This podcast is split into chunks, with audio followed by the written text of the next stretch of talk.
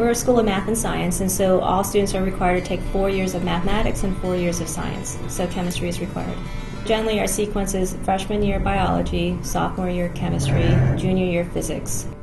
The stress is really on taking AP sciences and AP math, uh, mathematics courses, whichever it, may, it might be, or maybe as many as possible. And a lot of the students that do come here because it, it's an exam school and they really just want to be here, a lot of those same students do end up leaving with an appreciation for math and science, even though they may not have started with one.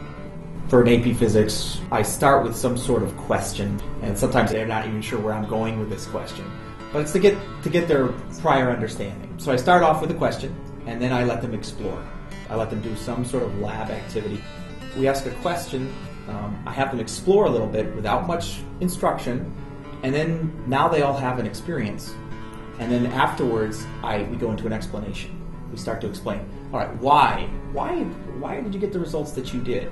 We start to go through that. So there's instead of traditional lecture, here's how the lab's going to look, then do the lab. Let's explore a little bit. So you have some direct knowledge.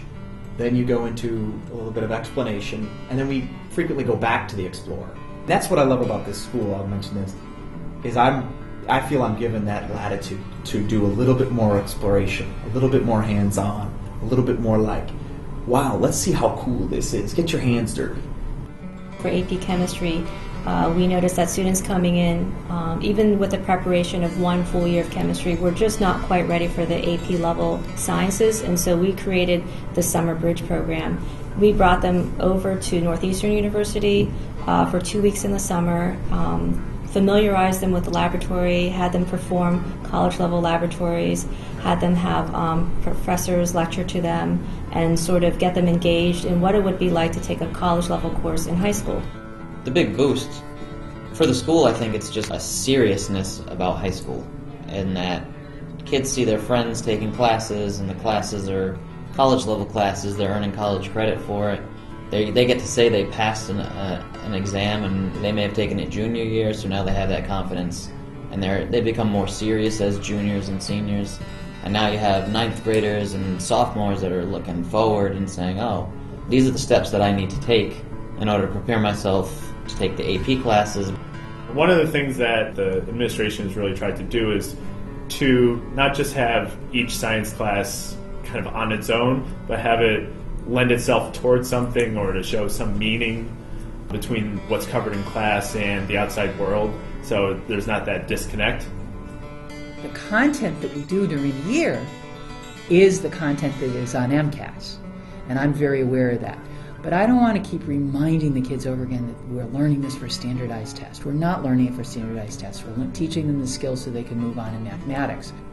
But these students realize how much, how far behind they are, that they're willing to voluntarily come on Wednesday afternoon from 2 o'clock until 4 o'clock, being bribed by brownies, um, to do MCAS review. And we review through um, each type of problem. Since I'm an inquiry based teacher, we do a lot of open response questions and, and presentations.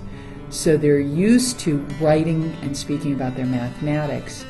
They don't just do multiple choice and true false. So once they get one of those kinds of questions, it's no different than what they've been doing every week.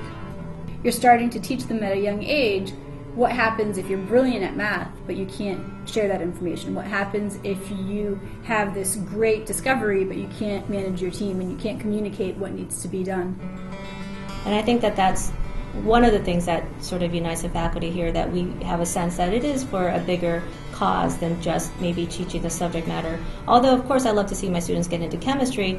Most of my work is actually having them manage their time, learn to be a better student, be successful in college, and hopefully have a better career and have options open to them. I think that in the end, although we are a school of math and science and have a math and science focus, well, most of us are, are trying to achieve a better student model so that the students can have a greater uh, wide variety of choices as they exit. I do think what's here is the quality level of the teachers. Um, I, I know you're touching upon having been a female and a minority. Yes. I actually was in medical school and left medical school.